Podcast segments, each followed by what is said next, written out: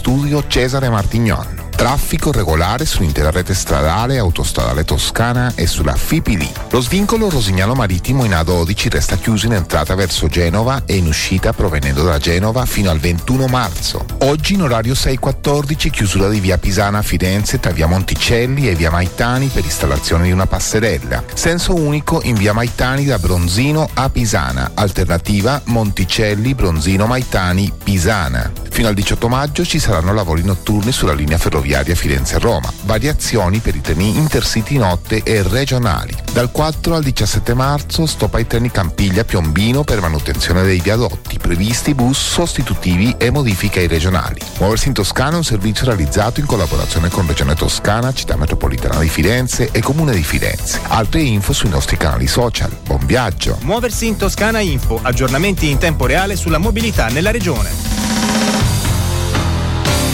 Controradio. Buon ascolto e buon viaggio. FM 93 6 98 e 9.